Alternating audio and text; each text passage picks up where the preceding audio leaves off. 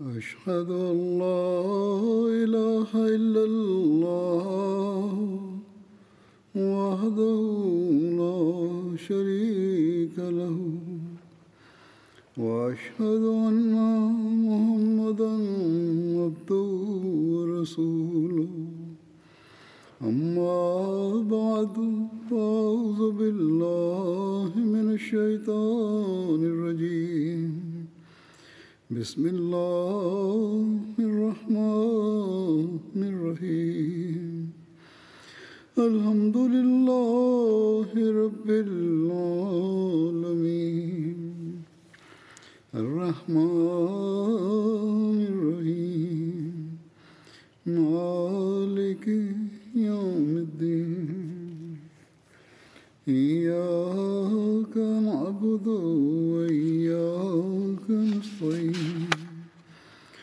اهدنا الصراط المستقيم صراط الذين أنعمت عليهم غير المغضوب عليهم ولا الضالين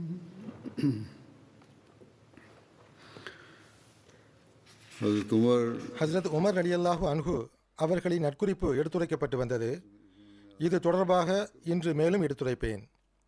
Zaid பின் அஸ்லம் அவர்கள் அறிவிக்கிறார்கள், இவரது தந்தை கூறினார்கள், ஒருமுறை நான் ஹஸ்ரத் உமர் பின் கத்தாப் ரலியல்லாஹு அன்ஹு அவர்களுடன் ஹர்ரா வாக்கிம் நோக்கி சென்றேன். இது 2 குன்றுகளுக்கு இடைப்பட்ட இடமாகும். ஹர்ரா என்பது கருமையான கல் நிலத்துக்கு கூறப்படும். மதினாவின் கிழக்கு பகுதியில் ஹர்ரா வாக்கிம் உள்ளது. இதை ஹர்ரா பனு குரைசா என்றும் அழைப்பர். மற்றொன்று ஹர்ரத்துல் வபுரா ஆகும். இது மதினாவின் மேற்கு பகுதியில் 3 மைல் தொலைவில் உள்ளது. அவர் கூறுகிறார், நாங்கள் அங்கு சென்றோம். நாங்கள் சிரார் என்ற இடத்தை அடைந்தபோது ஓரிடத்தில் நெருப்பு மூட்டப்பட்டிருந்தது. சிரார் என்ற இடமும் மதினாவிலிருந்து 3 மைல் தொலைவில் உள்ள இடமாகும். அப்போது ஹஸ்ரத் உமர் அவர்கள், அஸ்லமே, இவர்கள் பயணியாக இருக்கலாம். இரவும் குளிரும் இவர்களை தடுத்து நிறுத்தியுள்ளது என்று கருதுகிறேன். எம்முடன் வாருங்கள் என்று கூறினார்கள். நாங்கள் விரைவாக சென்று அவர்களை நெருங்கிய போது ஒரு பெண்ணுடன் அவளுடைய சில குழந்தைகள் இருந்தனர். நெருப்பில் ஒரு பானை வைக்கப்பட்டிருந்தது. அவளுடைய குழந்தைகள் பசியின் காரணமாக நிம்மதி இழந்து அழுது கொண்டிருந்தனர். ஹஸ்ரத் உமர் அவர்கள், அஸ்ஸலாமு அலைக்கும், ஒளியை கொண்டவளே என்று கூறினார்கள். நெருப்பை கொண்டவர்களே என்று கூற அன்னார் விரும்பவில்லை. மாறாக ஒளியை கொண்டவர்களே என்று கூறினார்கள். அப்பெண்மணி வ அலைக்குமுஸ்ஸலாம் என்று கூறினாள். ஹஸ்ரத் உமர் அவர்கள், நான் அருகில் வரலாமா என்று கேட்டார்கள். அதற்கு அந்த பெண், நன்மையுடன் வாருங்கள், இல்லை எனில் திரும்ப சென்று விடுங்கள் என்று கூறினாள். அதாவது, நல்ல விஷயத்தை பேச விரும்பினால் வாருங்கள், இல்லை எனில் திரும்பி சென்று விடுங்கள் என்று கூறினாள். அன்னார் அருகில் சென்றார்கள். உங்களுக்கு என்னவாயிற்று என்று கேட்டார்கள். அதற்கு அந்த பெண், இரவும் குளிரும் இங்கே எங்களை தடுத்து நிறுத்திவிட்டது என்று கூறினாள். இந்த குழந்தைகளுக்கு என்னவாயிற்று, இவர்கள் ஏன் அழுகிறார்கள் என்று அன்னார் கேட்டார்கள். அதற்கு அந்த பெண், பசியின் காரணமாக என்று கூறினாள். ஹஸ்ரத் உமர் அவர்கள், இந்த பாத்திரத்தில் என்ன உள்ளது என்று கேட்டார்கள். இதற்குள் வெறும் தண்ணீர் மட்டுமே உள்ளது. குழந்தைகள் தூங்கும் பொருட்டு இதனை கொண்டு நான் அவர்களுக்கு ஆறுதல் கொடுத்து கொண்டிருக்கிறேன். எங்களுக்கும் ஹஸ்ரத் உமருக்கும் இடையில் அல்லாஹ் தீர்ப்பு வழங்குவானாக என்று அந்த பெண்மணி கூறினாள். அதற்கு ஹஸ்ரத் உமர் அவர்கள், பெண்மணியே, அல்லாஹ் உம்மீது கருணை காட்டுவானாக, உன்னுடைய நிலை உமருக்கு எவ்வாறு தெரியும் என்று கேட்டார்கள். அதற்கு அவள், அவர் எங்களுடைய விவகாரங்களை கண்காணிப்பவராக உள்ளார் என்று கூறினாள். அதாவது, அந்த பெண்மணி கூறினாள், எங்களுடைய விவகாரங்களுக்கு உமர் அவர்கள் கண்காணிப்பாளராக உள்ளார், ஆனால் எங்களை பற்றி அறியாமல் உள்ளார் என்று கூறினாள். ஹஸ்ரத் உமருடன் இருந்த அஸ்லம் கூறுகின்றார், அதன் பிறகு ஹஸ்ரத் உமர் அவர்கள் என்னிடத்தில் வந்தார்கள். என்னுடன் செல்லுங்கள் என்று கூறினார்கள். நாங்கள் மிக விரைவாக சென்று தாருத் தகீக்கை சென்றடைந்தோம். ஹஸ்ரத் உமர் அவர்கள் தம் காலத்தில் தாருத் தகீக் என்ற கட்டடத்தை கட்டச் செய்தார்கள். அதில் மாவு, சத்து மாவு, பேரித்தம்பழங்கள், உலர் திராட்சை போன்ற பயணத்திற்கு அவசியமான பொருட்களை வைத்திருந்தார்கள். மதினா மற்றும் மக்காவிற்கு இடையில் உள்ள வழிகளிலும் பயணிகளுக்கு சில சத்திரங்களை உருவாக்கியிருந்தார்கள். எவ்வாறு இருப்பினும் அன்னார் அங்கிருந்து ஒரு மூடை தானியங்களை எடுத்தார்கள், நெய் டப்பாவை ஒன்றை எடுத்தார்கள். இவற்றை என் மீது தூக்கி வையுங்கள் என்று அன்னார் கூறினார்கள். அஸ்லம் கூறுகிறார், உங்களுக்கு பதிலாக நான் சுமந்து வருகிறேன் என்று நான் கூறினேன். ஹசரத் உமர் அவர்கள் 3 முறை இவற்றை என்னிடம் எடுத்து தாருங்கள் என்று கூறினார்கள். ஒவ்வொரு முறையும் உங்களுக்கு பதிலாக அவற்றை நான் சுமந்து வருகிறேன் என்று நான் கூறினேன். இறுதியில் ஹசரத் உமர் அவர்கள், கியாமத் நாளன்று எனது பாரத்தை நீங்கள் சுமப்பீர்களா என்று என்னிடம் கேட்டார்கள். அதன் பிறகு அந்த மூடையை அன்னார் மீது தூக்கி வைத்தேன். அன்னார் அந்த மூடைகளை தமது இடுப்பில் தூக்கி வைத்து வேக வேகமாக நடந்து கொண்டே சென்றார்கள். நானும் அன்னாருடன் வேக வேகமாக நடந்தேன். எந்த அளவுக்கென்றால் நாங்கள் அப்பெண்மணிக்கு அருகில் சென்று விட்டோம். அன்னார் அந்த மூடையை அப்பெண்ணுக்கு அருகில் இறக்கி வைத்தார்கள். அதிலிருந்து கொஞ்சம் மாவை எடுத்து அப்பெண்ணை பார்த்து, பானையில் கொஞ்சம் கொஞ்சமாக இந்த மாவை போடு, நான் அதை கிளறிக்கொண்டே செல்கிறேன் என்றார்கள். இன்னொரு இடத்தில் எவ்வாறு எழுதப்பட்டுள்ளது என்றால், ஹசரத் உமர் அவர்கள் அந்த பெண்ணை பார்த்து, நீ கொஞ்சம் கொஞ்சமாக மாவை போடு, நான் உங்களுக்காக இனிப்பான மாவு கலவையை செய்கிறேன் என்று கூறினார்கள். பிறகு அன்னார் பாத்திரத்துக்கு கீழே நெருப்பை ஊத ஆரம்பித்தார்கள். அறிவிப்பாளர் அஸ்லம் கூறுகிறார், ஹசரத் உமர் அவர்களின் தாடி பெரிய தாடியாகவும் அடர்த்தியானதாகவும் இருந்தது. புகை அன்னாருடைய தாடியின் உள்ளே இருந்து வருவதை நான் கண்டேன். அதாவது புகை எழும்போது முகத்திலும் பட்டது, தாடிக்குள்ளும் சென்றது. உணவு சமைக்கப்பட்டவுடன் அன்னார் அந்த பானையை கீழே இறக்கினார்கள். ஏதாவது பாத்திரம் கொண்டு வாருங்கள் என்று அன்னார் கூறினார்கள். அந்த பெண் ஒரு பெரிய தட்டை கொண்டு வந்தாள். அன்னார் அதில் உணவை இட்டார்கள். இந்த குழந்தைகளுக்கு உணவை கொடு, நான் உங்களுக்காக உணவை பரத்தி வைக்கிறேன் என்றார்கள். அதாவது இன்னும் உணவுகளை ஆற வைக்கும் பொருட்டு வேறு பாத்திரத்தில் இட்டு வைக்கிறேன் என்றார்கள். அந்த குழந்தைகள் வயிறு நிரம்ப உணவு உண்ணும் வரை அன்னார் தொடர்ச்சியாக இவ்வாறு செய்து கொண்டே சென்றார்கள். எஞ்சிய உணவை பிறகு அங்கேயே விட்டுவிட்டார்கள். அஸ்லம் கூறுகிறார், பிறகு அன்னார் எழுந்து நின்றார்கள். நானும் அன்னாருடன் எழுந்து நின்றேன். அப்போது அந்த பெண்மணி, அல்லாஹ் தங்களுக்கு மிகச்சிறந்த நட்பலனை வழங்குவானாக, நீங்கள் இவ்விஷயத்தில் ஹஸ்ரத் அமீருல் மோமினின் அவர்களை விடவும் அதிக உரிமை உள்ளவர் என்று கூறினாள். அதாவது நட்பலனை பெரும் விஷயத்தில். அதற்கு ஹஸ்ரத் உமர் அவர்கள், நன்மையான விஷயத்தை பேசுங்கள், நீ அமீருல் மோமினினை சந்திக்க செல்லும் போது என்னை அங்கு காண்பாய் என்று கூறினார்கள். அறிவிப்பாளர் கூறுகிறார், பிறகு ஹஸ்ரத் உமர் அவர்கள் அங்கிருந்து ஒருபுறம் விலகிச் சென்று அப்பெண்ணை நோக்கி அமர்ந்து விட்டார்கள். அப்போது நான் அன்னாரிடம் சென்று, இதை தவிர வேறு ஏதேனும் வேலை உள்ளதா என்று கேட்டேன். அன்னார் என்னிடம் எதுவும் பேசவில்லை. நான் அந்த குழந்தைகளை பார்த்தேன். அவர்கள் ஒருவருக்கொருவர் விளையாடி கொண்டும் சிரித்து கொண்டும் இருந்தனர். எல்லா குழந்தைகளும் நிம்மதியுடன் தூங்கிவிட்டனர். ஹஸ்ரத் உமர் அவர்கள் இறைவனுக்கு நன்றி செலுத்தியவாறு எழுந்து நின்றார்கள். மேலும் என்னை பார்த்து, அஸ்லமே, பசியின் காரணமாகவே குழந்தைகள் விழித்திருந்தனர், அழுது கொண்டிருந்தனர். நான் இப்போது கண்ட குழந்தைகளின் இந்த நிம்மதியான நிலையை காணாதவரை இங்கிருந்து செல்லக்கூடாது என எண்ணியிருந்தேன் என்றார்கள். ஹஸ்ரத் முஸ்லிம் மஹூத் ரலியல்லாஹு அன்ஹு அவர்களும் இச்சம்பவத்தை எடுத்து கூறியுள்ளார்கள். அன்னார் கூறுகிறார்கள், மனிதனுடைய தேவைகளை பூர்த்தி செய்வது இஸ்லாமிய ஆட்சியின் கடமையாகும். அதாவது இஸ்லாமிய ஆட்சியில் பொறுப்புகளை குறித்து அன்னார் கூறுகிறார்கள். இதை குறித்து ஹஸ்ரத் உமர் ரலியல்லாஹு அன்ஹு அவர்களின் ஒரு சம்பவம் மிகவும் தாக்கத்தை ஏற்படுத்தக்கூடியதாகவும் உண்மையை வெளிப்படுத்துவதாகவும் உள்ளது. ஒரு முறை 2ஆம் கலீஃபா ஹஸ்ரத் உமர் அவர்கள் எந்த முஸ்லிமுக்காவது ஏதேனும் துன்பம் ஏற்பட்டுள்ளதா என்பதை அறிந்து கொள்வதற்காக வெளியே நகர்வலம் சென்றிருந்தார்கள். ஹிலாஃபத்தின் தலைமையிடமான மதீனாவிலிருந்து 3 மைல் தொலைவில் மிரார் என்னும் பெயருடைய ஒரு ஊரில், நம்முடைய ஆராய்ச்சியாளர்கள் இந்த ஊரின் பெயர் மிரார் கிடையாது, சிரார் ஆகும், எழுத்தாளரின் தவறின் காரணமாக மிரார் என்று எழுதப்பட்டிருக்கலாம் என்று கூறுகிறார்கள். எவ்வாறு இருப்பினும் அங்கு அழும் ஓசையை கேட்டார்கள். அங்கு சென்று பார்த்தபோது ஒரு பெண் ஏதோ சமைத்து கொண்டிருக்கிறார். 2-3 குழந்தைகள் அழுது கொண்டிருந்தனர். என்ன விஷயம் என்று அப்பெண்ணிடம் கேட்டார்கள். 2-3 வேலைகளின் பசியாகும், உண்ணுவதற்கு ஒன்றுமில்லை, குழந்தைகள் அமைதி இழந்து உள்ளனர், ஆகவே குழந்தைகளின் கவனம் திசை மாறி தூங்கிவிடும் பொருட்டு அடுப்பில் வெறும் பானையை வைத்துள்ளேன் என்று அந்த பெண்மணி கூறினாள். ஹசரத் உமர் அவர்கள் இதை கேட்டு உடனடியாக மதீனாவுக்கு திரும்பினார்கள். மாவு, நெய், இறைச்சி, பேரித்தம்பழங்களை எடுத்து ஒரு சாக்கு பையில் போட்டு பணியாளரிடம் இதை என் முதுகில் தூக்கி வையுங்கள் என்று கூறினார்கள். அதற்கு அந்த பணியாளர், ஹுசூர் நான் உள்ளேன், நான் இதை சுமந்து வருகிறேன் என்றார். இப்போது நீர் இந்த சுமையை சுமந்து வரலாம், ஆனால் கியாமத்தின் போது எனது பாரத்தை யார் சுமப்பார்கள் என்று பதிலளித்தார்கள். அதாவது அவர்களின் உணவுக்கான தேவையை கருத்தில் கொள்வது எனது கடமையாகும். இந்த கடமையில் என் சார்பாக கவனக்குறைவு ஏற்பட்டுள்ளது. ஆகவே இதற்கான பரிகாரம் என்னவென்றால் நானே இதை சுமந்து எடுத்து சென்று அவர்களுக்கு கொடுக்க வேண்டும் என்று கூறினார்கள். ஹசரத் முஸ்லிமோது ரலியல்லாஹு அன்ஹு அவர்கள் எழுதுகிறார்கள், தேவையுடையவர்களுக்கு உதவித்தொகை கொடுக்கப்படுகிறது. ஒருவர் இந்த சம்பவத்தை கண்டு சோம்பேறித்தனத்தை ஏற்படுத்துவதற்காக ஒவ்வொரு தேவையுடையவர்களுக்கும் உதவித்தொகை கொடுக்க வேண்டும் என புரிந்து கொள்ளக்கூடாது. ஹசரத் முஸ்லிமோது ரலியல்லாஹு அன்ஹு எழுதுகிறார்கள், ஏழைகளை பராமரிக்கும்படி கட்டளையிடுகின்ற அதே சமயத்தில் இஸ்லாம் முன்பு கூறப்பட்டது போன்று சோம்பேறித்தனத்தையும் ஒழிக்கின்றது. சோம்பேறித்தனத்தை உருவாக்க வேண்டும் என்பதற்காக உதவித்தொகையை கொடுப்பதில்லை.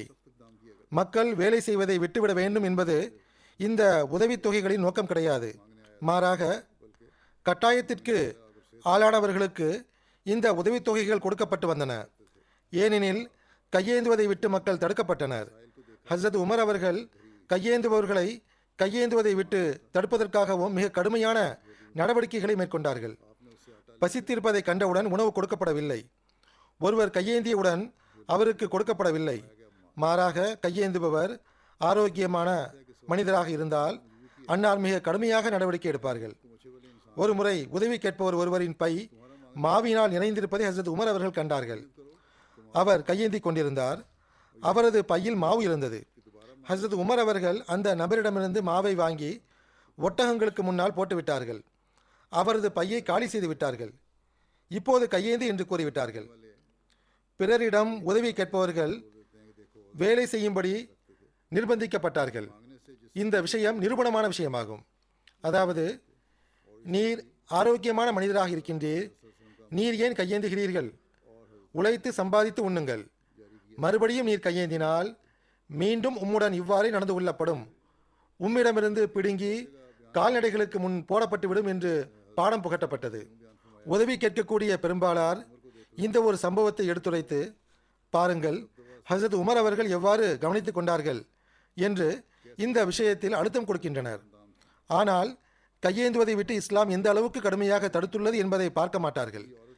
இவ்விஷயத்திலும் ஹசரத் உமர் மற்றும் ஹசரத் நபியல் நாயம் ஸல்லல்லாஹு அலைஹி வஸல்லம் அவர்களின் நடைமுறை உள்ளது. ஹசரத் உமர் அவர்கள் பிறகு அந்த நடைமுறையை தொடரச் செய்தார்கள். இதை அந்த மக்கள் பார்ப்பதில்லை.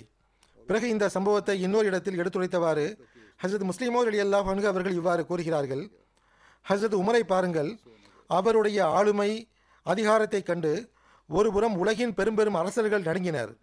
கைசர் கிஸ்ராவுடைய அரசுகள் கூட நடுங்கி போயின. ஆனால் இன்னொரு புறம் இருள் மூழ்கிய இரவில் ஒரு காட்டரபி பெண்ணினுடைய குழந்தைகள் பசியோடு இருப்பதைக் கண்டு உமர் போன்ற மாபெரும் அந்தஸ்தையுடைய மனிதர் கூட நிம்மதி இழந்து விடுகிறார். தமது முதுகில் மாவு மூடையை சுமந்து கொண்டு நெய் டப்பாவை தமது கையில் பிடித்து கொண்டு அவர்களிடத்தில் சென்றடைகின்றார். தமது கைகளால் உணவு சமைத்து அந்த குழந்தைகளுக்கு பரிமாறி அவர்கள் நிம்மதியாக தூங்காதவரை அவர் அங்கிருந்து திரும்பவில்லை. பிறகு ஹசரத் உமர் அவர்களால் விடுதலை செய்யப்பட்ட அடிமையான அஸ்லம் இவ்வாறு கூறுகின்றார். அஸ்லம் என்ற நபரை குறித்து முன்பும் கூறப்பட்டது.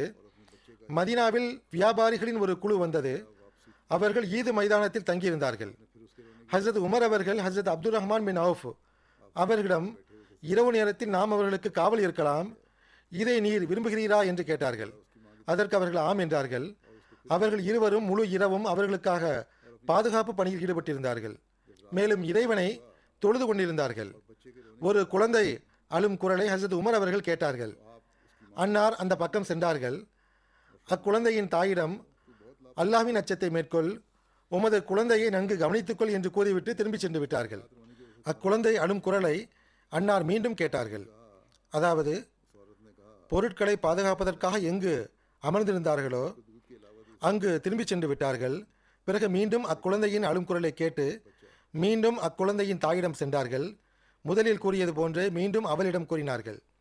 மேலும் தமது இடத்திற்கு திரும்பிவிட்டார்கள். இரவின் இறுதி நேரத்தில் அக்குழந்தையின் அழும் குரலை கேட்டபோது அன்னார் அந்த தாயிடம் சென்றார்கள். உமக்கு என்னவாயிற்று? நீ மிகவும் அக்கறையற்ற தாயாக இருக்கிறாயே. முழு இரவும் அழுததன் காரணமாக உம் குழந்தை நிம்மதி இழந்துள்ளதை நான் காண்கிறேன் என்றார்கள். அந்த பெண்மணி கூறினாள், அல்லாஹ்வின் அடியாரே, பாலை தவிர்த்து பிற உணவுகளின் பக்கம் நான் குழந்தையை திசை திருப்புகிறேன். ஆனால் அவனோ அதை மறுத்து விடுகின்றான். எனக்கு பாலை மட்டும் தாய் என்கிறான். ஹஸரத் உமர் அவர்கள் ஏன் அவ்வாறு என்று கேட்டார்கள். அந்த பெண்மணி கூறினாள், ஏனென்றால் பால் குடிப்பதை நிறுத்திய குழந்தைகளுக்கு மட்டுமே ஹஸரத் உமர் அவர்கள் உதவித்தொகையை நிர்ணயித்துள்ளார்கள். உன்னுடைய குழந்தையின் வயது என்ன என்று ஹஸரத் உமர் அவர்கள் கேட்டார்கள். அதற்கு அந்த பெண் இத்துணை காலம் இத்துணை மாதம் என்று கூறினாள். ஹஸரத் உமர் அவர்கள் கூறினார்கள், உமக்கு என்னவாயிற்று? இத்தனை விரைவில் பால் குடித்தலை நிறுத்தாதே என்றார்கள். பிறகு ஹஸரத் உமர் அவர்கள் மக்களுக்கு ஃபஜ்ர் தொழுகையை தொழ வைத்தார்கள். அன்னாரின் அழுகையின் காரணமாக அன்னார் என்ன ஓதினார்கள் என்று மக்களுக்கு தெளிவாகவில்லை. ஹஸரத் உமர் அவர்கள் தம்மை பார்த்து, உமருக்கு கேடு நிகழட்டும், முஸ்லிம்களின் எத்தனையோ குழந்தைகளை அவர் கொன்றுவிட்டார் என்றார்கள். பிறகு ஹஸரத் உமர் அவர்கள் அறிவிப்பு செய்பவருக்கு கட்டளையிட்டார்கள். அறிவிப்பு செய்பவர் இவ்வாறு அறிவித்தார், அதாவது உங்களது குழந்தைகளுக்கு பால் குடி நிறுத்துவதில் அவசரம் காட்ட வேண்டாம். இஸ்லாத்தில் பிறக்கும் ஒவ்வொரு குழந்தைக்கும் நாம் உதவித்தொகை நிர்ணயிப்போம் என்று அறிவிப்பு செய்யப்பட்டது. ஹஸரத் உமர் அவர்கள் முழு நாட்டிலும் இந்த கட்டளையை பிறப்பித்தார்கள். இச்சம்பவத்தை ஹஸரத் முஸ்லிமோ ரலியல்லாஹு அன்ஹு அவர்கள் தமது துணியில் எடுத்துரைக்கிறார்கள்.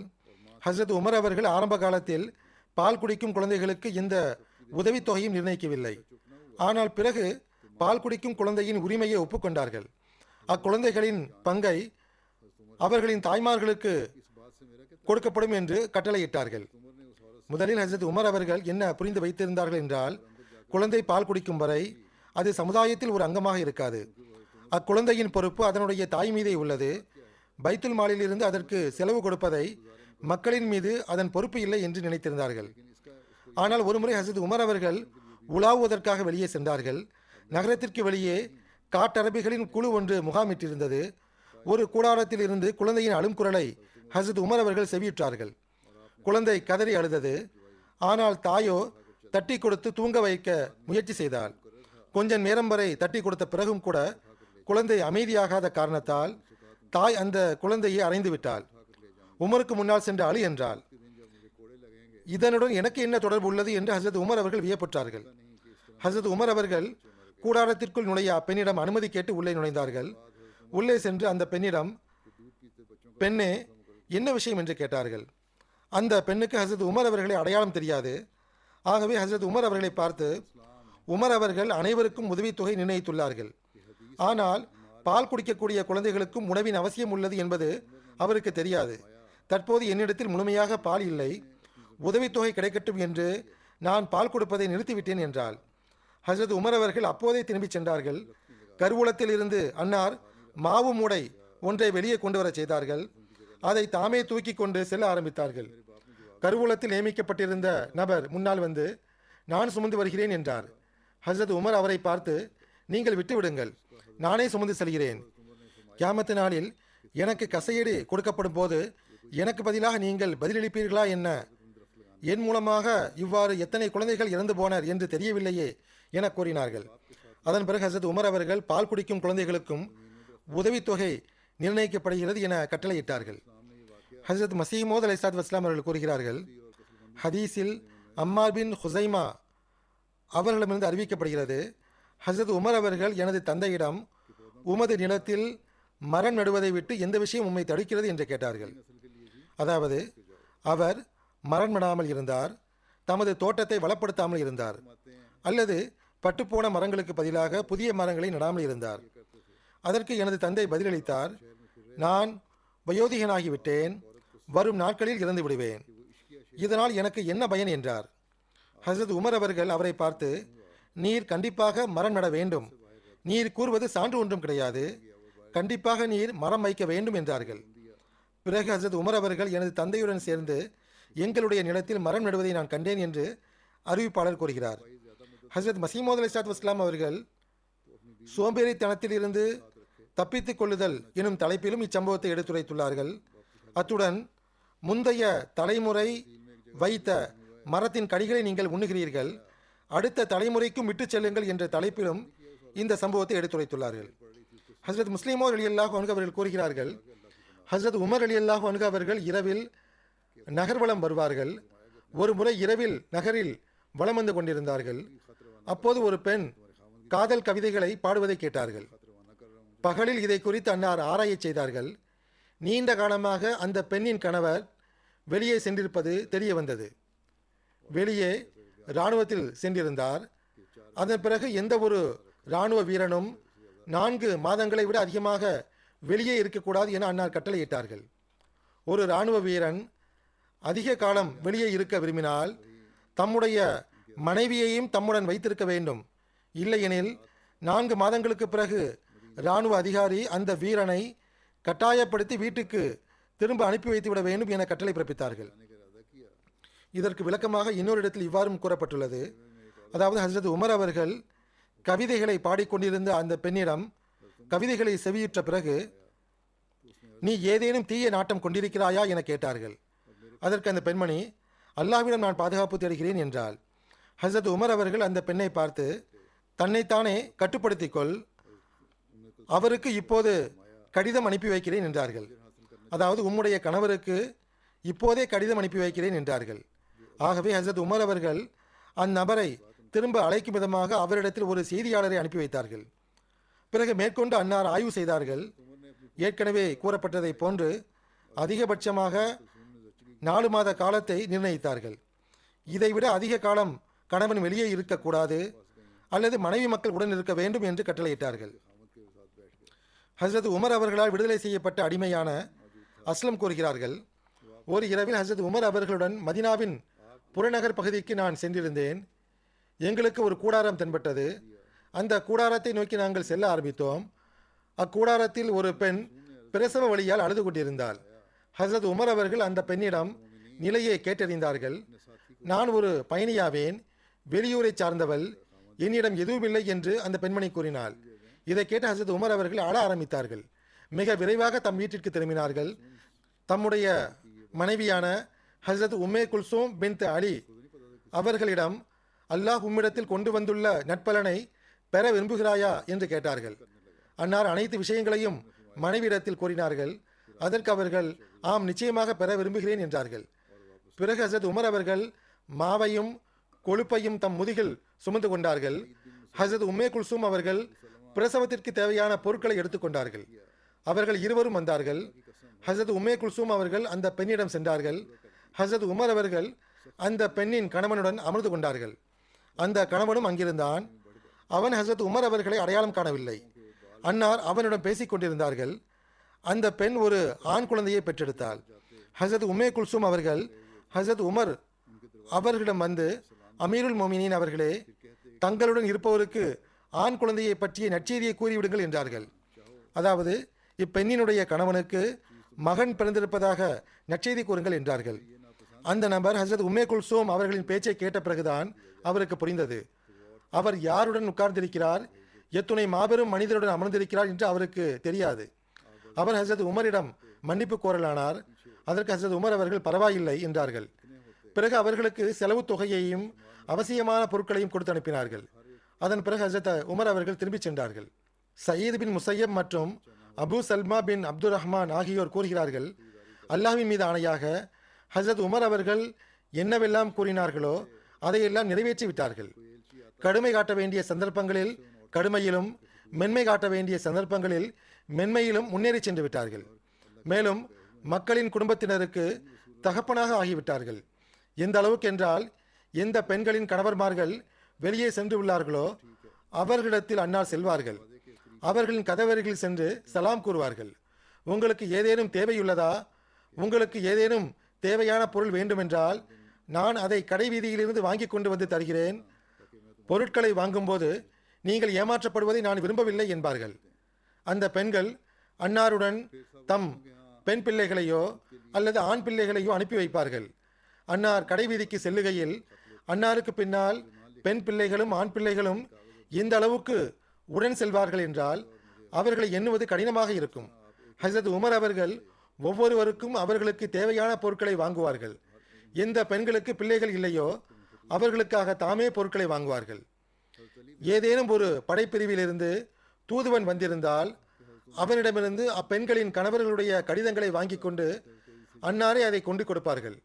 உங்களுடைய கணவர் அல்லாஹ்வின் வழியில் சென்றுள்ளார், நீங்கள் ரசூலுல்லாஹ் ஸல்லல்லாஹு அலைஹி வஸல்லம் அவர்களின் நகரில் உள்ளீர்கள், இக்கடிதத்தை படித்து காட்டுவதற்கு உங்களுக்கு தெரிந்த யாராவது இருந்தால் நல்லது, இல்லையெனில் கதவின் அருகில் வந்து நின்று கொள், நான் வாசித்து கூறுகிறேன் என்பார்கள். நம்முடைய தூதுவன் இன்னின்ன நாட்களில் இங்கிருந்து செல்லுவான், நீங்கள் அதற்குள் கடிதத்தை எழுதிவிடுங்கள், நாம் அக்கடிதத்தை அனுப்பி வைத்து விடுவோம் என்பார்கள். பிறகு அனைத்து பெண்களிடமும் கடிதம் எழுதுவதற்காக தாள்களையும் மையையும் எடுத்து செல்வார்கள். அவர்களில் யாரெல்லாம் கடிதம் எழுதுவார்களோ அக்கடிதங்களை வாங்கிக் கொள்வார்கள். எழுத தெரியாத பெண்களிடத்தில் காகிதமும் மையும் உள்ளது, நீங்கள் கதவருகில் வாருங்கள், நீங்கள் கூறுங்கள், நான் எழுதுகிறேன் என்பார்கள். இவ்வாறு அன்னார் ஒவ்வொரு வீடாக செல்வார்கள். அவர்களின் கணவர்களுக்கு அவர்களின் சார்பாக கடிதங்களை எழுதுவார்கள். பிறகு அந்த கடிதங்களை அனுப்பி வைப்பார்கள். ஹஸ்ரத் அலி அவர்கள் கூறுகிறார்கள், ஹஸ்ரத் உமர் அவர்கள் தமது தோளில் ஒட்டக இருக்கையை தூக்கி கொண்டு அப்தாவை நோக்கி வேகமாக சென்று கொண்டிருப்பதை நான் கண்டேன். இது மக்கா மற்றும் மினாவுக்கு அருகில் உள்ள ஒரு இடத்தின் பெயராகும். ஹஸ்ரத் அலி அவர்கள் கூறுகிறார்கள், அமீருல் மோமினின் அவர்களே, எங்கு சென்று கொண்டிருக்கிறீர்கள் என்று நான் கேட்டேன். அதற்கு அன்னார், சதகாவின் ஒரு ஒட்டகம் ஓடிவிட்டது, நான் அதை தேடிக்கொண்டு செல்கிறேன் என்றார்கள். நான் ஹஸ்ரத் உமரிடம், தாங்கள் கூறும் விஷயங்கள் எவ்வாறானதாக உள்ளது என்றால், தாங்கள் உங்களுக்கு பின்னால் வரக்கூடிய கலிஃபாக்களுக்கு எவ்வாறான வழிகளை நிர்ணயித்து விட்டீர்கள் என்றால் அதில் செல்வது எளிதல்ல என்றேன். ஹஸ்ரத் உமர் அவர்கள், அபுல் ஹசனே, என்னை பழித்துரைக்காதீர்கள், முஹம்மது ஸல்லல்லாஹு அலைஹி வஸல்லம் அவர்களை நுபுவத்துடன் அனுப்பிய அந்த இறைவன் மீது ஆணையாக ஃபராத் நதியோரத்தில் ஒரு ஆட்டுக்குட்டி வீணாகி போனால் கூட கியாமத் நாளன்று அதற்காக உமர் பிடிக்கப்படுவார் என்றார்கள். ஹஸ்ரத் முஸ்லிமோ ரலியல்லாஹு அன்ஹு கூறுகிறார்கள், ஹஸ்ரத் உமர் அவர்களின் காலத்தில் ஒரு முஸ்லீம் தலையை கீழே போட்டவாறு வந்து கொண்டிருந்தார். அதாவது ஒரு முஸ்லீம் நபர் தலை குனிந்தவாறு வந்து கொண்டிருந்தார். ஏதேனும் கஷ்டமோ துன்பமோ ஏற்பட்டிருக்கலாம், அதன் காரணமாக துயரமடைந்து தலையை தொங்க போட்டு கொண்டு சென்று கொண்டிருந்தார். ஹஸ்ரத் உமர் அவர்கள் அவருடைய கன்னத்தில் தட்டியவாறு, இது இஸ்லாமிய வெற்றிகளின் காலமாகும், நீங்கள் தலையை தொங்க போட்டு கொண்டு செல்கின்றீரே என்றார்கள். அதாவது இக்காலத்தில் இஸ்லாத்திற்கு வெற்றிகள் கிடைத்து கொண்டிருக்கின்றன, உங்களுக்கு ஏதேனும் சிறு துன்பம் ஏற்பட்டிருக்கலாம், அதன் காரணமாக நீங்கள் உங்களது தலையை தொங்க விட்டு செல்கின்றீர்கள், இது சரியான வழிமுறை அல்ல. இறைவன் தற்போது இஸ்லாத்திற்கு அரசாட்சியை வழங்கியுள்ளான், உலகம் என்ன வேண்டுமானாலும் கூறிக்கொள்ளட்டும், இஸ்லாத்திற்கு வெற்றி கிடைக்கும் என நீங்கள் நம்பிக்கை வைத்துள்ளீர்கள் தானே, இஸ்லாத்திற்கு வெற்றி கிட்டும் என உங்களுக்கு நம்பிக்கை இருக்குமாயின் இப்போது அழ வேண்டிய அவசியம் என்ன? சின்ன சின்ன விஷயங்களுக்காக அழக்கூடாது. அல்லது சில முஸ்லிம்களுக்கு ஓரிடத்திலிருந்து துன்பம் ஏற்பட்டுள்ளது என்றாலும் கூட அழ வேண்டிய தேவையில்லை, கவலைப்பட வேண்டிய அவசியம் இல்லை என்றார்கள். ஹஸ்ரத் முஸ்லிமோ ரலியல்லாஹு அன்ஹு அவர்கள் காதியானில் இருந்து ஹிஜ்ரத் செய்த பிறகு ஒரு நம்பிக்கையாளர் என்ன இழந்துள்ளார் என்று பார்க்கக்கூடாது, ஏதாவது பொருள் வீணாகிவிட்டது என்றாலும் நஷ்டம் சிறிதளவு ஏற்பட்டாலும் கூட என்ன இழந்துள்ளோம் என பார்க்கக்கூடாது, யாருக்காக இழந்துள்ளோம் என பார்க்க வேண்டும் என்ற தலைப்பில் இவ்விஷயத்தை எடுத்துரைத்தார்கள். இறைவனுக்காக இஸ்லாத்தின் முன்னேற்றத்திற்காக ஏதேனும் ஒரு பொருள் வீணாகிவிட்டது என்றால், கை நழுவி சென்று விட்டது என்றால், பிறகு அல்லாஹ் மிகச் சிறந்த நற்பலனை தருவான், தற்காலிக கஷ்டங்களை கண்டு கவலை கொள்ள தேவையில்லை என்றார்கள். இவ்வாறே ஹஸ்ரத் முஸ்லிமோ ரலியல்லாஹு அன்ஹு அவர்கள் ஹஸ்ரத் உமர் அவர்களின் ஒரு பிரபல்யமான ஒரு சம்பவத்தை எடுத்துரைக்கிறார்கள். அதன் விளைவை பற்றி எழுதும்போது அன்னார் கூறுகிறார்கள், ஹஸ்ரத் உமர் அவர்களுக்கு துன்பங்கள் ஏற்பட்டன, ஆனால் அன்னார் அந்த துன்பங்களை பொருட்படுத்தவில்லை. இஸ்லாம் உலகில் நிலைநாட்ட விரும்பிய அந்த சமத்துவத்தை அன்னார் நிலைநாட்டினார்கள். அந்த சம்பவம் என்னவென்றால், ஜபலா பின் ஏகம் என்பவர் ஒரு மிக பெரும் கிறிஸ்தவ கோத்திரத்தின் தலைவராக இருந்தார்.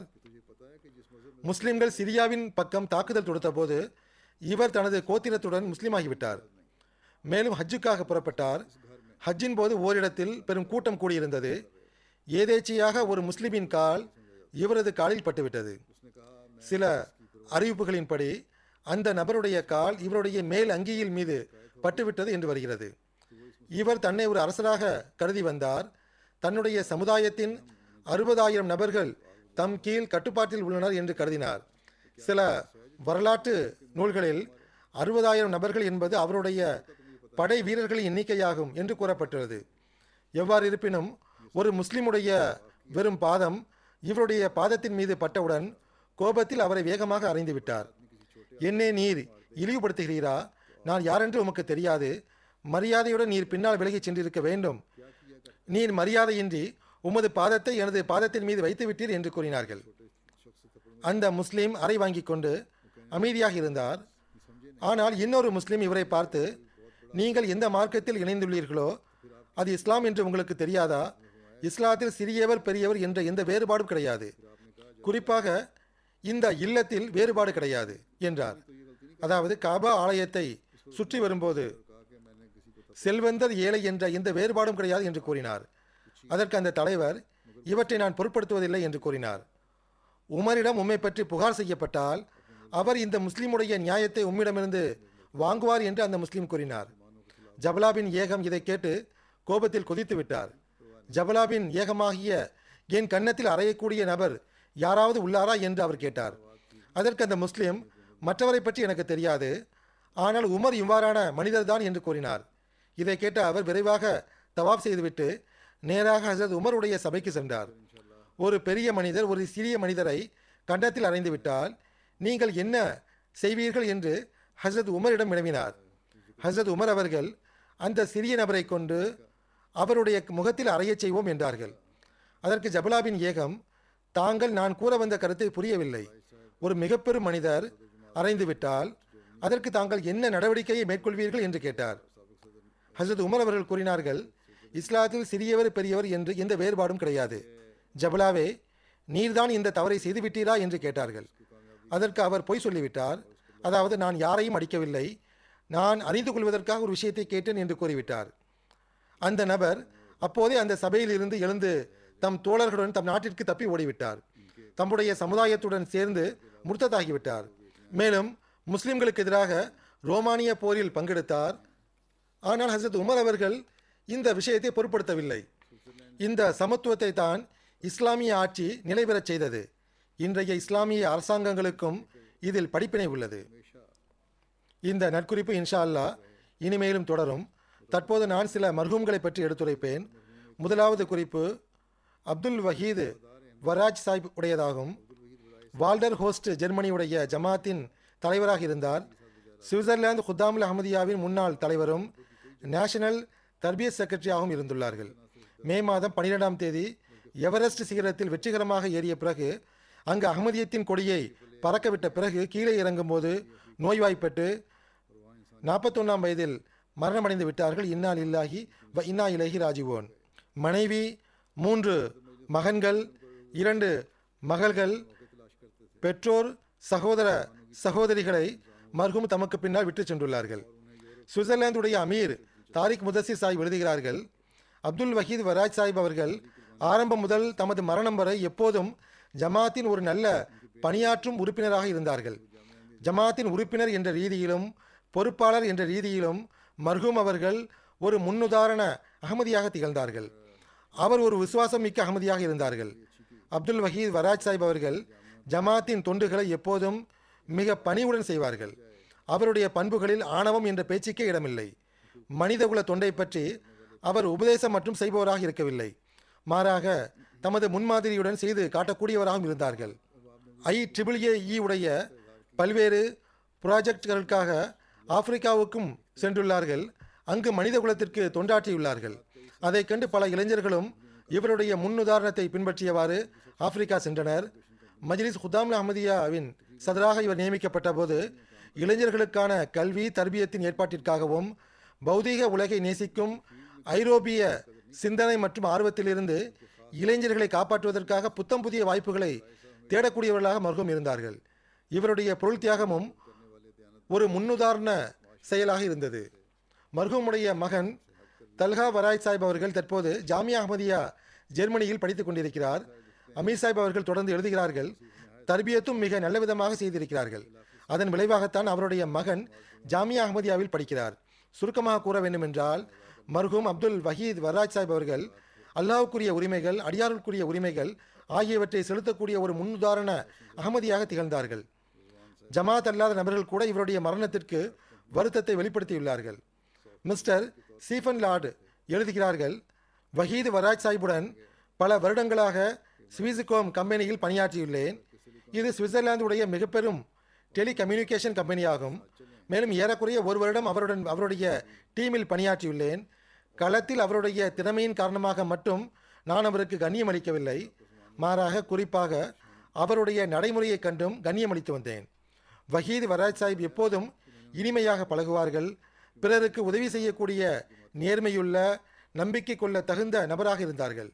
வேலை விஷயம் மட்டுமின்றி அவருடன் பேசுவது எனக்கு மிகவும் பிடிக்கும். முரபி சாஹிப் எழுதுகிறார்கள், மர்ஹூம் அவர்கள் மிக உயர்ந்த பண்புகளுக்கு சொந்தக்காரர் ஆவார்கள். ஹிலாஃபத்துடன் அதிக நேசம் இருந்தது. ஜும்மா தொழுகையை முறையாக பள்ளிவாசலில் தொழுவார்கள். அத்துடன் பிற தொழுகைகளையும் பள்ளிவாசலில் தொழுவதற்கு முயற்சி செய்வார்கள். தஹஜ்ஜுத் தொழக்கூடியவராக இருந்தார்கள். நேஷனல் செக்ரட்டரி மாலாக இருக்கக்கூடிய ரிஸ்வான் சாஹிப் கூறுகிறார்கள், சுவிட்சர்லாந்து பிரான்ச்சுடைய மைக்ரோசாஃப்ட் கம்பெனியில் சாஃப்ட்வேர் இன்ஜினியராக பணியாற்றி வந்தார்கள். அப்போது ஒரு முறை என்னிடம் சுவிட்சர்லாந்து பிரான்ச்சுடைய மைக்ரோசாஃப்டை நிறுத்திவிட்டு சிலிக்கோன் வேலி கொண்டு செல்ல இருக்கிறார்கள், தம்முடன் வருமாறு அவர்கள் எனக்கு ஆஃபர் வழங்கியுள்ளார்கள். அனைத்து வசதிகளும் செய்து தரப்படும், சம்பளமும் அதிகமாகிவிடும். சுவிட்சர்லாந்திலிருந்து உங்களுடைய பொருட்கள் அனைத்தையும் நாங்கள் இடமாற்றி தருகிறோம் என்று கூறினார்கள். ஆனால் நான் அவர்களிடம் மறுப்பு தெரிவித்து விட்டேன். ஏனெனில் இங்கு என்னுடைய பொறுப்பில் ஜமாத்தின் தொண்டுகள் உள்ளன, இவற்றை நான் விட விரும்பவில்லை. தொண்டுகளை நிராகரித்து விட்டு அங்கு செல்ல விரும்பவில்லை என்று கூறினார். பிறகு சிறிது நாட்களுக்கு பிறகு என்னிடம் மர்ஹூம் கூறினார்கள், அல்லாஹ்வின் அருளால் இந்த பிரான்ச்சை சுவிட்சர்லாந்துடைய மிக பெரும் கம்பெனியான ஸ்விஸ்கோம் வாங்கிவிட்டது. அவர்கள் என்னை அங்கு அழைத்து செல்ல விரும்பினார், ஆனால் அல்லாஹ் இங்கு ஏற்பாடு செய்துவிட்டான். இங்கு ஏற்பாடு மட்டும் செய்யவில்லை, மாறாக இந்த அளவுக்கு அல்லாஹ் அருள் பொழிந்துள்ளான் என்றால் இங்கு எனக்கு கிடைக்கும் சம்பளம் எனது பாசை விட அதிகமாக உள்ளது என்றார்கள். நேஷனல் செக்ரட்டரி உமரே ஹாரிஜாவாக இருக்கும் ஜாகிர் சாஹிப் கூறுகிறார்கள், 26 வருடங்களாக மர்ஹூமை நான் அறிவேன்.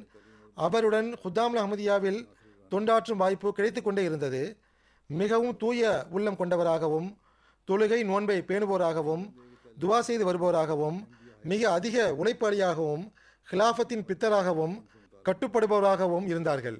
பரிவுள்ள நண்பராகவும் எளிதில் பழகும் மனிதராகவும் இருந்தார்கள். இளமை பருவத்திலேயே மற்ற இளைஞர்களை விட தனித்த இயல்புடையவர்களாக இருந்தார்கள். மர்ஹூம் கோபப்பட்டு ஒருபோதும் கண்டதில்லை. கோபத்தின் சுவடை அவருடைய முகத்தில் கண்டதில்லை அல்லது அதன் துணியை உணர்ந்தது கூட இல்லை. உரத்த குரலிலோ அல்லது கடுமையாகவோ பேசி நாங்கள் ஒருபோதும் கண்டதில்லை. தவறுகள் நிகழும் போதெல்லாம் எங்களுக்கு தனிமையில் மென்மையுடன் புரிய வைப்பார்கள். பெரியவர்கள் சிறியவர்கள் அனைவருடனும் எப்போதும் இனிமையாகவும் முக மலர்ச்சியுடன் நடந்து கொள்வார்கள். முகத்தில் ஒரு மெல்லிய சிரிப்பு காணப்படும். உயிர், செல்வம், காலம் மற்றும் கண்ணியம் ஆகியவற்றை தியாகம் செய்ய ஆயத்தமாக இருக்கும் ஒரு உயிருள்ள உதாரணமாக அன்னார் திகழ்ந்தார்கள். சுவிட்சர்லாந்துடைய பல இளைஞர்களின் கல்வி மற்றும் வருங்கால திட்டம் குறித்து மர்ஹூம் அவர்கள் வழிகாட்டல் வழங்கியதுடன் பல பேருக்கு வேலை கிடைப்பதற்கு உதவியும் செய்துள்ளார்கள். குத்தாம்ல அஹமதியாவின் கீழ் மர்ஹூம் அவர்கள் அஹமதியா ஹைக்கிங் கிளப்பையும் உருவாக்கியிருந்தார்கள். பல இளைஞர்களுக்கு ஹைக்கிங்கை குறித்து அறிமுகம் ஏற்படுத்தி கொடுத்தார்கள். அசாதாரணமான உறுதியுள்ள மனிதராக திகழ்ந்தார்கள். ஒருமுறை நான் மர்ஹூமிடம், நீங்கள் ஹைக்கிங் செய்யும் போது அச்சம் உண்டாவதில்லையா என்று கேட்டேன். பயம் ஏற்படுவதுண்டு, என்னுடைய குடும்பமும் இதை விரும்பாமல் இருந்தார்கள். நான் அதற்கு என்ன தீர்வு கண்டேன் என்றால், நான் காலத்தின் கலீஃபாவை சந்தித்தேன். அதாவது மர்ஹூம் என்னை சந்தித்துள்ளார். கலீஃபாவின் முன்னால் ஒரு கோரிக்கை வைக்க நாடியுள்ளேன். அதற்கு அனுமதி கிடைத்துவிட்டால், அதாவது என்னிடமிருந்து அவருக்கு அனுமதி கிடைத்துவிட்டால், மர்ஹூம் கூறுகிறார்கள், அனுமதி கிடைத்துவிட்டால் 7 கண்டங்களின் சிகரத்தை அடைந்து அவற்றில் அகமதியத்தின் கொடியை பறக்கச் செய்ய எண்ணியுள்ளேன் என்று கூறியுள்ளார். நான் ஒருவேளை அவரை செல்லக்கூடாது என்று மறுத்துவிடக்கூடாது என்று அவர் அஞ்சியுள்ளார். ஆனால் செல்ல முடியுமென்றால் கொடியை நடுமாறு நான் அவருக்கு அனுமதி வழங்கியுள்ளேன். இன்ஷா அல்லாஹ் இனி அவ்வாறே செய்வேன் என்று அவர் கூறினார். அதன் பிறகு அந்த இளைஞர் பின்னால் திரும்பி ஒருபோதும் பார்க்கவில்லை. அந்த மிக பெரும் நோக்கத்தை அடைவதற்கு கடும் முயற்சிகளை மேற்கொண்டார். ஒன்றன் பின் ஒன்றாக சிகரங்களை கடந்து கொண்டே சென்றார்.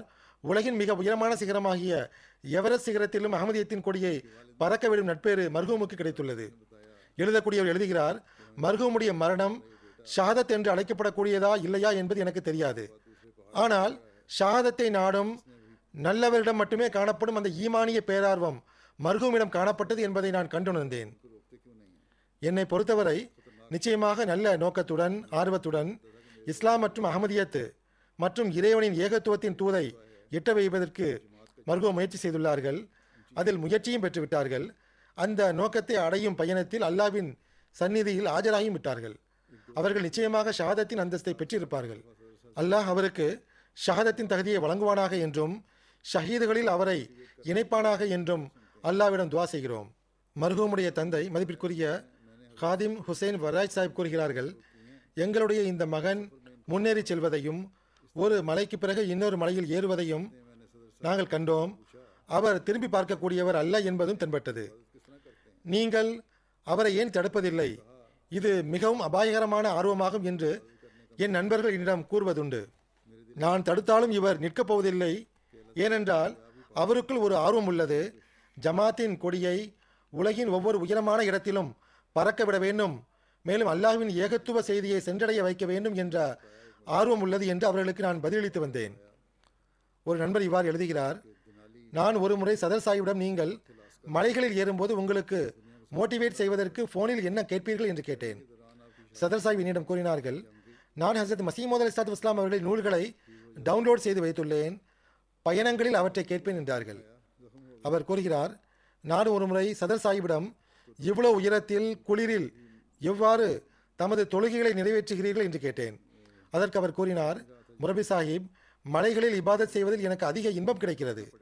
அல்லாஹ்வின் நபிமார்களும் மலைகளில் தனிமையை மேற்கொண்டு உலகின் இறைச்சல்களை விட்டு விலகிச் சென்று இபாதத் செய்து வந்துள்ளனர் என்ற எண்ணம் என் மனதில் தோன்றுவதுண்டு என்று கூறுவார்கள். ஒரு முறை மர்ஹூம் என்னிடம் ஒரு பயண சம்பவத்தை கூறினார்கள். நார்த் அலாஸ்காவில் இருக்கக்கூடிய உலகின் அதிக குளிருள்ள மலையான தினாலி மலையில் ஏறிக்கொண்டிருக்கும் போது மர்ஹூமுடைய ஆட்காட்டி விரல் உறைந்து விட்டது. அது காயமடைந்து விட்டது. டாக்டருக்கு அந்த காயத்தை காட்டிய போது அந்த விரல் முற்றிலும் உறைந்து போயிருந்தது. அது உடலின் ஒரு அங்கமாக இருக்கவில்லை. அப்போது டாக்டர் கூறினார், இந்த விரல் வீணாகிவிட்டது, இதை நாம் உடனடியாக துண்டிக்க வேண்டும் என்றார். சதர் சாஹிப் அவர்கள், இது சாட்சி கூறும் விரலாகும், தொழுகையில் இதை கொண்டு ஏகத்துவத்திற்கான சாட்சியை நாங்கள் கூறுவோம், நான் இந்த விரலை ஒருபோதும் வெட்டமாட்டேன் என்று பதில் கூறிவிட்டார்கள். அதன் பிறகு அல்லாஹ் அருள் புரிந்தான். துவாக்களினால் அது முற்றிலும் சரியாகிவிட்டது. அவருடைய பிள்ளைகளுக்கும் அவருடைய நன்மைகளை தொடரச் செய்யும் நல்வாய்ப்பை அல்லாஹ் வழங்குவானாக. அவருடைய சிறப்புகளை குறித்து மக்கள் எழுதியிருக்கிறார்கள். நானும் அவர்களிடத்தில் அதை கண்டுள்ளேன். அவை அனைத்தையும் விட மிக மேலான சிறப்புகள் உடையவராக அன்னார் திகழ்ந்தார்கள். ஹிலாஃபத்தின் ஒவ்வொரு கட்டளைக்கும் கட்டுப்படக்கூடியவராக இருந்தார்கள். வெறும் பேச்சுக்களை மட்டும் பேசுபவராக மர்ஹூம் இருக்கவில்லை. மாறாக விசுவாசத்திலும் பற்றிலும் முன்னேறக்கூடியவராக இருந்தார்கள். முன்னேறிக்கொண்டே செல்ல முயற்சி செய்து வந்தார்கள். மரணமடைந்து விடும்போது வெற்றிடத்தை ஏற்படுத்தும் மக்களை சார்ந்தவராக இருந்தார்கள். எவ்வாறு இருப்பினும் நான் கூறியது போன்று அல்லாஹ்வுடைய மார்க்கம் மற்றும் அவனுடைய ஏகத்துவத்தின் கொடியை எல்லா உயர்ந்த சிகரங்களிலும் ஊன்ற வேண்டும் என்பது அவருடைய நோக்கமாக இருந்தது. அதில் அவர் வெற்றி பெற்றுவிட்டார். அல்லாஹ் அவருடன் பாவ மன்னிப்பு மற்றும் கருணையுடன் நடந்து கொள்வானாக, மேலும் அவரின் தகுதிகளை உயர்த்துவானாக. இரண்டாவது நட்குறிப்பு, டாக்டர் அப்துல் மாலிக் ஷமீம் சாஹிப்பின் மனைவியாகிய மதிப்பிற்குரிய அமத்துர் நூர் சாஹிபாவுடைய ஜனாசாவாகும். மர்ஹூமா அவர்கள் அமத்துர் ரஷீத் பேகம் சாஹிபா மற்றும் மியா அப்துல் ரஹ்மான் சாஹிபுடைய மகளாவார்கள். வாஷிங்டனில் ஜூன் 15ஆம் தேதி அன்று மரணமடைந்தார்கள். இன்னா லில்லாஹி வ இன்னா இலைஹி ராஜிஊன். இறைவனுடைய அருளால் மூசியா ஆவார்கள். மர்ஹூமா அவர்கள் ஹசரத் மசீமோத் அலி சாத் இஸ்லாம் அவர்களின் மகள் வழி கொள்ளுப்பேத்தி ஆவார்கள். மேலும் தாய் வழி பாட்டனார் வகையில் ஹசரத் முதலாவது கலிஃபத்துல் மசி அவர்களின் கொள்ளுப்பேத்தி ஆவார்கள். ஹசரத் முஸ்லிமோர் அலி அல்லாஹு அன்ஹு மற்றும் ஹசரத் சையீதா அமத்துல் ஹை சாஹிபாவுடைய மகள் வழி பேத்தி ஆவார்கள். ஹசரத் மசீமோத் அலி சாத் இஸ்லாம் அவர்களின் சஹாபியான பீகாரை சேர்ந்த ஹசரத் ப்ரொஃபஸர் அலி அகமது சாஹிபுடைய மகன் வழி பேத்தி ஆவார்கள். நான் ஏற்கனவே கூறியது போன்று இவருடைய திருமணம் மௌலவி அப்துல் பாக்கி சாஹிபுடைய மகனான டாக்டர் அப்துல் மாலிக் ஷமீம் சாஹிபுடன் நடந்தது. அல்லாஹ் இவருக்கு 2 மகள்களை வழங்கியுள்ளான். மர்ஹூமாவுடைய நிக்கா குத்பாவில் ஹசரத் 3வது கலீஃபத்துல் மஸீஹ் ரஹிமஹுல்லா அவர்கள் நிக்காவின் போது ஓதப்படக்கூடிய வசனங்களில் செயல்களை சீர்திருத்த சரியான விஷயங்களை பேசுவதும் அவசியமாகும் என்ற ஒரு விஷயமும் கூறப்பட்டுள்ளது. பெரும்பாலான துன்பங்களும் கஷ்டங்களும் தீய செயல்களின் விளைவாகவே தோன்றுகின்றன. இவற்றிற்கு இடையில் உள்ள தொடர்பை பொறுத்தவரை தீய செயல்களுக்கான காரணம் சரியான விஷயங்களை பேசாமல் இருத்தலாகும். தெளிவாகவும் நேரடியாகவும் நம்பிக்கை தன்மையுள்ள பேச்சை பேசினால் எந்த ஒரு தப்பெண்ணமும் தோன்ற சாத்தியமில்லை. எந்த ஒரு கசப்பும் துன்பமும் தோன்றும் அபாயம் இருக்காது. அல்லாஹ் நம் அனைவருக்கும் நற்செயல்களை செய்வதற்கான நல்வாய்ப்பை வழங்குவானாக.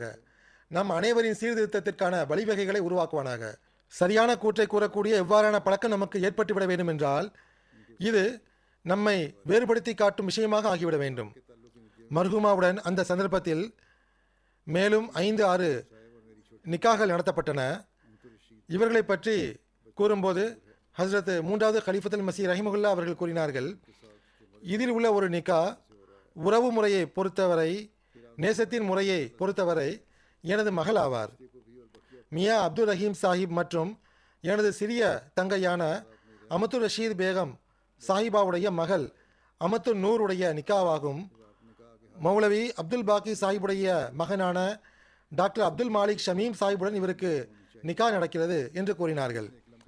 பிறகு ஹஜ்ரத் 3வது கலீஃபத்துல் மசீஹ் ரஹிமஹுல்லா அவர்கள் கூறினார்கள், இந்த வரனையும் மற்ற 5 வரன்களையும் அல்லாஹ் தனது அருளால் எண்ணற்ற மகிழ்ச்சிகளின் வாரிசுகளாக்குவானாக என்றும் அல்லாஹ்விடம் துவா செய்கிறேன். பிறகு ஹஜ்ரத் 3வது கலீஃபத்துல் மசீஹ் அவர்கள் நிக்காவில் மணமக்களுக்காகவும் அகமதியத்திற்காகவும் துவா செய்தவாறு கூறினார்கள், உண்மையான எண்ணம் என்பது இஸ்லாத்தின் நலனுக்காக இருக்க வேண்டும். அகமதியத் ஒரு நீண்ட கால முயற்சிக்கு பிறகு இஸ்லாத்தின் வெற்றியின் வழியில் இறுதியான அதிகபட்ச வெற்றியை அடைய இருக்கிறது. ஆகவே ஒன்றிற்கு பிறகு அடுத்த தலைமுறைக்கு சரியான தர்பியத் கிடைப்பதும் உரிய சிந்தனைகளை அவர்கள் பெறுவதும் அவசியமாகும். அல்லாஹ்வின் அருள் உடன் இருக்கவில்லை என்றால் மனிதனுடைய அனைத்து முயற்சிகளும் வீணாகி செயலிழந்து விளைவற்று போய்விடும்.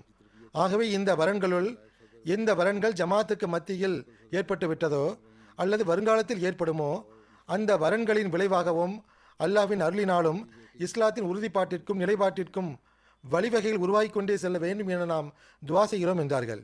சாஹிப்சாதி அமத்து நூர் சாஹிபா அவர்களுக்கு ஜமாத்தினுடைய தொண்டுகளுக்கான நற்பெயரும் கிடைத்தன.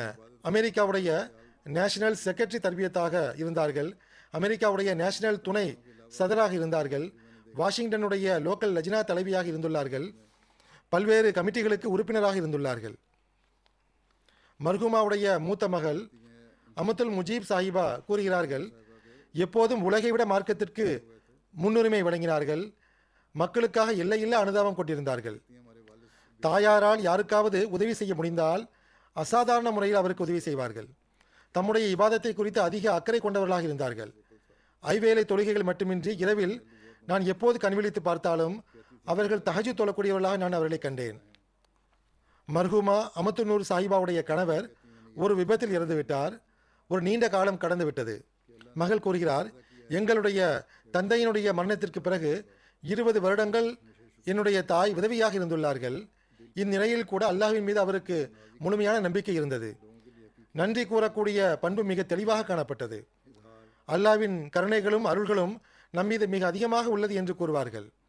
நன்றி செலுத்தினால் நான் இன்னும் அதிகமாக தருவேன் என அல்லாஹ் வாக்குறுதி அளித்துள்ளான். ஆகவே எனக்கு எப்போதும் நன்றி கூறுபவராக ஆகிவிடுங்கள் என்று அல்லாஹ் கூறியுள்ளான். இவ்விஷயத்தை எப்போதும் மர்ஹூமா கூறி வருவார்கள். மனதை திறந்து விசாலமாக வைத்திருப்பார்கள். விருந்தோம்பல் செய்வார்கள். மக்களுக்காக உண்மையான முறையில் அனுதாபம் கொள்வார்கள். உறவினர்களுடன் நல்ல முறையில் நடந்து கொள்ளும் பண்பை அதிகமாக வெளிப்படுத்தி வந்தார்கள். நான் எனது தாயாரின் நாவிலிருந்து ஹஜ்ரத் மசீமோத் அலைஹிஸ்ஸலாத்து வஸ்ஸலாம் அவர்களின் இந்த வாக்கியத்தை எண்ணற்ற முறையில் கேட்டுள்ளேன். அதாவது, உறவினர்களுடன் நல்ல முறையில் நடந்து கொள்வது என்பது ஒருவர் உம்முடன் நல்ல முறையில் நடந்து கொண்டால் மட்டுமே அவருடன் நல்ல முறையில் நடந்து கொள்ள வேண்டும் என்பதல்ல. நல்ல முறையில் நடந்து கொள்வது என்பது ஒருவர் உங்களுடன் உறவை துண்டித்து கொண்டாலும் நீங்கள் நல்ல முறையில் நடந்து கொள்ள வேண்டும் என்பதே ஆகும் அந்த வாக்கியமாகும்.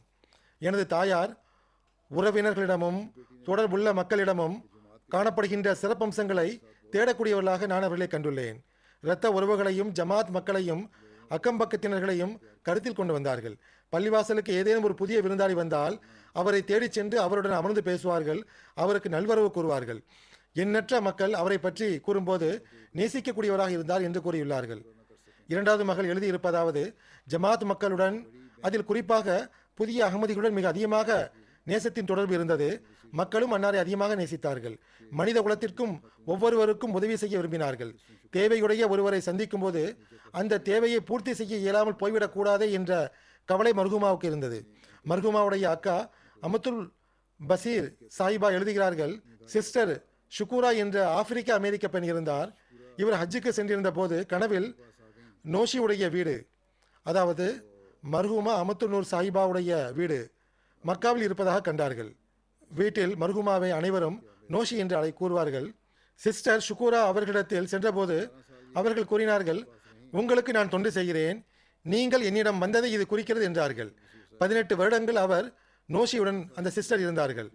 மர்ஹூமாவுடைய அக்கா அமத்துல் பசீர் சாஹிபா எழுதுகிறார்கள், ஆப்பிரிக்க அமெரிக்க சிஸ்டர் ஷுக்கூரா சாஹிபா அவர்கள் 18 வருடங்கள் நோஷியுடன் இருந்தார்கள். 8 வருடங்கள் முற்றிலும் படுக்கையில் தான் இருந்தார்கள். கண் பார்வையும் போய்விட்டது.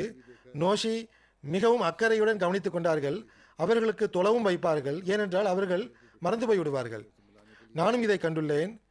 சிஸ்டர் ஷுக்கூரா அவர்களை மர்ஹூமா அவர்கள் நன்கு கவனித்துக் கொண்டார்கள். நான் அமெரிக்கா சென்றபோது வீல் சேரில் அவரை அமர வைத்து என்னை சந்திப்பதற்காக அழைத்து வந்தார்கள். அதே போன்று இவர்களின் தொண்டுக்கும் சிஸ்டர் ஷுக்கூரா மிகவும் நன்றி செலுத்தி வந்தார்கள். மர்ஹூமாவுக்கு தப்லீக் ஆர்வம் இருந்தது. ஏதேனும் வகையில் ஜமாத்தை குறித்து கூறுவதற்கு முயற்சி செய்வார்கள். பாகிஸ்தானில் எங்கிருந்து வருகிறீர்கள் என்று யாராவது கேட்டால் எப்போதும் ரப்வாவுடைய பெயரை கூறுவார்கள். அதன் பிறகு பேச்சு ஆரம்பமாகிவிடும். யூத மார்க்கத்தைச் சேர்ந்த ஒரு ஃபேமிலிக்கு அகமதியத்தை ஒப்புக்கொள்வதற்கான நட்பாக்கியம் கிடைத்தது. அந்த குடும்பத்தில் ஒரு பெண்மணியினுடைய பெயர் ருக்கையா அசத் ஆகும். அவர் அமெரிக்காவுடைய நேஷனல் செயற்குழுவிலும் இருந்துள்ளார். அவர் கூறுகிறார், அமத்து நூர் சாஹிபாவுடைய இருப்பு மிகவும் நேசத்திற்குரியதாக இருந்தது. அவரிடமிருந்து பலர் பயனடைந்தனர். அவர்களின் தோழமை யாருக்கெல்லாம் கிடைத்ததோ அவர்கள் அனைவரும் அன்னாரின் சிறப்புகளை புகழ்கின்றனர். அவர்கள் செயல் ரீதியாக இஸ்லாம் அகமதியத்திற்கு ஏற்ப வாழ்வை கழித்துள்ளார்கள். அதன் விளைவாக மக்கள் அன்னாரிடமிருந்து தாக்கத்தை பெற்றார்கள். அன்னார் மக்களுக்கு ஒரு முன்மாதிரியாக திகழ்ந்தார்கள். சம்பவங்களின் மூலமாகவும் ஹஜ்ரத் மசீமது அலி சாத் இஸ்லாம் அவர்களின் எழுத்துக்களின் ஒளியிலும் லஜ்னாவின் தர்பியத்திற்காக அவர்கள் தம்மைத்தாமே அர்ப்பணித்திருந்தார்கள். அவர்கள் எல்லா நிகழ்ச்சிகளிலும் கலந்து கொண்டுள்ளார்கள். தன்னார்வலராக எப்போதும் தொண்டு செய்துள்ளார்கள். பொறுமை, உறுதிப்பாடு, மனதிடத்துடன் தன்னுடைய கஷ்டங்களையும் துயரங்களையும் எதிர்கொண்டார்கள். இவ்வகையிலும் அன்னார் மற்றவர்களுக்கு முன்னுதாரணமாக திகழ்ந்தார்கள். அன்பு மற்றும் பற்றுடன் அவர்கள் தப்லீக் பணியாற்றினார்கள். புதிய விருந்தினர்களை உபசரிப்பதில் அனைவரையும் விட முதல் வரிசையில் இருப்பார்கள். இளவயது பெண்களுக்கும் வயோதிக பெண்களுக்கும் இருவருக்குமே ஒரு நல்ல முன்மாதிரியாக திகழ்ந்தார்கள். அந்த பெண்மணி தொடர்ந்து எழுதுகிறார், நான் வயோதிக பெண்ணாக ஆகிக்கொண்டே செல்ல செல்ல அன்னாரின் கண்ணியம் எனது உள்ளத்தில் அதிகரித்து கொண்டே செல்கிறது. படைப்பினங்களுக்கு தொண்டு செய்ய வேண்டும் என நாம் கூறுகிறோம். ஏழைகளையும் தேவை உடையவர்களையும் கவனத்தில் கொள்ள வேண்டும் என நாம் கூறுகிறோம். ஆனால் நோஷி ஆண்டி உறவினர் அல்லாத நபர்களுக்கு தொண்டு செய்வதற்காக தமது நேரத்தை பல ஆண்டுகளாக தமக்காக முடித்து கொண்டார்கள். அதாவது தமது காலத்தை தமக்காக செலவழிக்கவில்லை, தொண்டு செய்வதற்காக செலவழித்தார்கள். இதேபோன்று இன்னும் சில பெண்களும், குறிப்பாக ஆப்பிரிக்க அமெரிக்க பெண்கள் இவ்வாறு எழுதியுள்ளார்கள். அதாவது, எங்களுடன் மர்ஹூமா அவர்கள் மிக்க அன்புடன் பரிமாறினார்கள். அகமதியத்தின் போதனையை குறித்து எங்களுக்கு எவ்வளவோ எடுத்து கூறியுள்ளார்கள் என்று எழுதியிருக்கிறார்கள். அன்னாருடைய சந்ததிகளுக்கும் எப்போதும் அவர்களின் நன்மைகளை தொடரச் செய்வதற்கான வாய்ப்பையும் ஹிலாஃபத்துடன் இணைந்திருக்கும் நல்வாய்ப்பையும் அல்லாஹ் வழங்குவானாக. ஹிலாஃபத்துடன் அவர்கள் விசுவாசத்துடன் நடந்து கொண்டார்கள். இதை நானே என்னுடன் நடந்து கொண்ட முறையில் கண்டுள்ளேன்.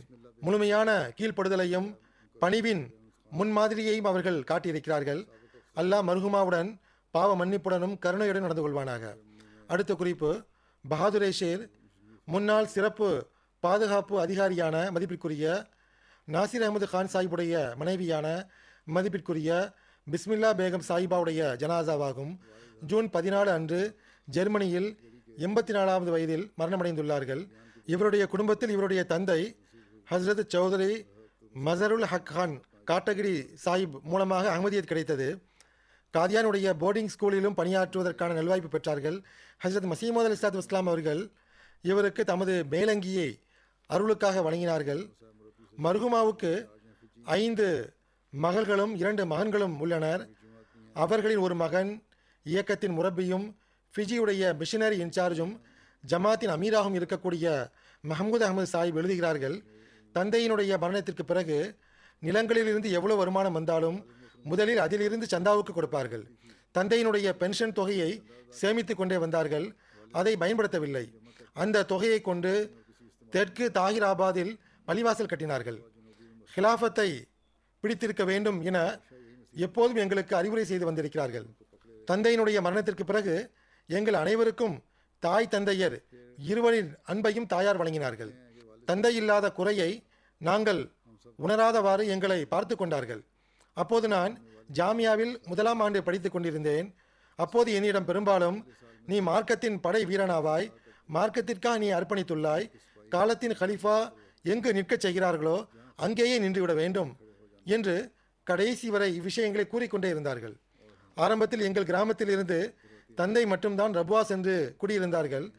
ஆகவே எங்களுடைய அனைத்து அன்பர்களும் உறவினர்களும் பெரும்பாலும் கிராமத்திலிருந்து ரபுவா வந்து செல்வார்கள். அவர்களின் தங்குமிடத்திற்கும் உணவிற்கும் எங்களது தாயார் மிகவும் முக மலர்ச்சியுடன் ஏற்பாடு செய்வார்கள். தூய எண்ணத்துடன் தம் துணிவை விடவும் அதிகமாக அவர்களுக்கு விருந்தோம்பல் செய்வார்கள். அக்கம்பக்கத்தினரின் உரிமைகளை கருத்தில் கொள்வது அன்னாருக்கு நன்கு தெரிந்திருந்தது. என்னுடைய வகுப்பு தோழர்களையும் எப்போதும் தம் பிள்ளைகளைப் போன்றே கருதினார்கள். வெளிநாடுகளில் இருந்தும் வெளியிலிருந்தும் வந்து ஹாஸ்டலில் தங்கி பயிலும் மாணவர்களை வீட்டிற்கு அழைத்து வா, ஜாமியாவில் மனம் விரும்பி அவர்கள் இருக்க அது உதவக்கூடும் என்று பெரும்பாலும் கூறுவார்கள். தாயாருடைய பரிவு பெரும்பாலும் ஜாமியாவுடைய மாணவர்களுக்கு கிடைத்து வந்தது. அதற்கு பல முரப்பிகள் சாட்சி ஆவார்கள். பாகிஸ்தான் மட்டுமின்றி இந்தோனேஷியா மற்றும் ஆப்பிரிக்க நாடுகளைச் சேர்ந்த மாணவர்களும் தாயாருடைய பரிவிலிருந்து பயனடைந்துள்ளார்கள். அவர்களிடம் எவ்வளோ பணம் இருந்தாலும் பங்கிட்டு கொடுத்து விடுவார்கள் அல்லது சந்தா கொடுத்து விடுவார்கள். பணத்தை தமக்காகவும் சேமித்து வைத்துக் கொள்ளுங்கள் என்று அவரிடம் சொல்வதற்கு யாருக்கும் துணிவு கிடையாது. செயல் களத்தில் உள்ளதன் காரணமாக முரபி சாஹிப் ஜனாசாவில் கலந்து கொள்ள இயலவில்லை. நான் ஏற்கனவே கூறியது போன்று ஃபிஜியுடைய மிஷனரியாகவும் அமீராகவும் இருக்கிறார்கள். அல்லாஹ் அவருக்கும் பொறுமை மற்றும் நிம்மதியை வழங்குவானாக. மர்ஹூமாவுடைய இதர சந்ததிகளுக்கும் பொறுமையை வழங்குவானாக. அவர்களின் நன்மைகளை தொடரச் செய்யும் நல்வாய்ப்பை வழங்குவானாக. மர்ஹூமாவுடன் பாவ மன்னிப்புடனும் கருணையுடன் நடந்து கொள்வானாக. அடுத்த நட்குறிப்பு ராவல்பிண்டியை சார்ந்த சௌதரி அப்துல் கனி ருஷ்டி சாஹிபுடைய மகனாகிய கர்னல் ஜாவேத் ருஷி சாஹிபுடைய ஜனாசாவாகும். சிறிது காலம் முன்பு இவர் வஃபாத்தாகி விட்டார்கள். இன்னா லில்லாஹி வ இன்னா இலைஹி ராஜிஊன். அல்லாஹ்வின் அருளால் மர்ஹூம் மூசியாக இருந்தார்கள். இராணுவ பணியிலிருந்து ஓய்வு பெற்ற பின் எல்லா நேரமும் ஜமாத்தின் தொண்டுகளில் ஈடுபட்டிருந்தார்கள். செக்ரட்டரி தாலீம், செக்ரட்டரி வக்ஃபே ஜதீத், செக்ரட்டரி ரிஷ்தாநாத்தா மட்டுமின்றி அந்த வட்டாரத்தின் வசிய செக்ரட்டரியாகவும் தொண்டாற்றும் நட்பேறு பெற்றார்கள். ராவல்பிண்டி சேட்டிலைட் டவுனுடைய சதராக 3 முறை இருந்துள்ளார்கள். அதிகமாக துவா செய்வோராக இருந்தார்கள். மறைமுகமாக மக்களுக்கு பொருளாதார உதவிகள் செய்து வந்தார்கள். பரிவுள்ள இயல்புடையவராகவும் உறவினர்கள், அக்கம்பக்கத்தினர் மற்றும் பிற மக்களுக்கு எப்போதும் கஷ்டகாலத்தில் உதவி செய்வோராகவும் வழிகாட்டுவோராகவும் இருந்தார்கள். மிக நல்ல ஏற்பாட்டாளராகவும் விவகாரத்தை கையாள்போராகவும் இருந்தார்கள். அல்லாஹ் எவருடன் பாவ மன்னிப்புடனும் கருணையுடன் நடந்து கொள்வானாக. இவர்கள் அனைவரின் ஜனாசா தொழுகை ஜுமா தொழுகைக்கு பிறகு தொலை வைப்பேன் இன்ஷா அல்லாஹ்.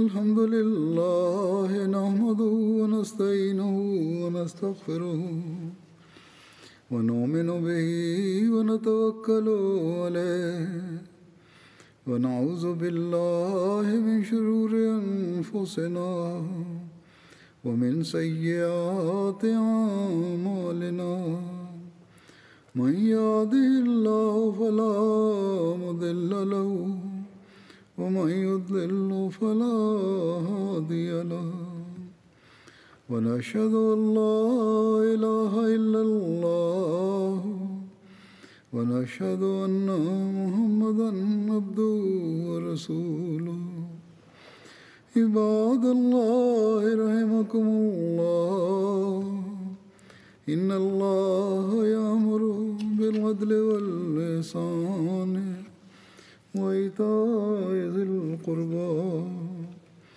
وينهى عن الفحشاء والمنكر والبغي يعظكم لعلكم تذكرون اذكروا الله يذكركم وادعوه يستجب لكم ولذكر الله أكبر.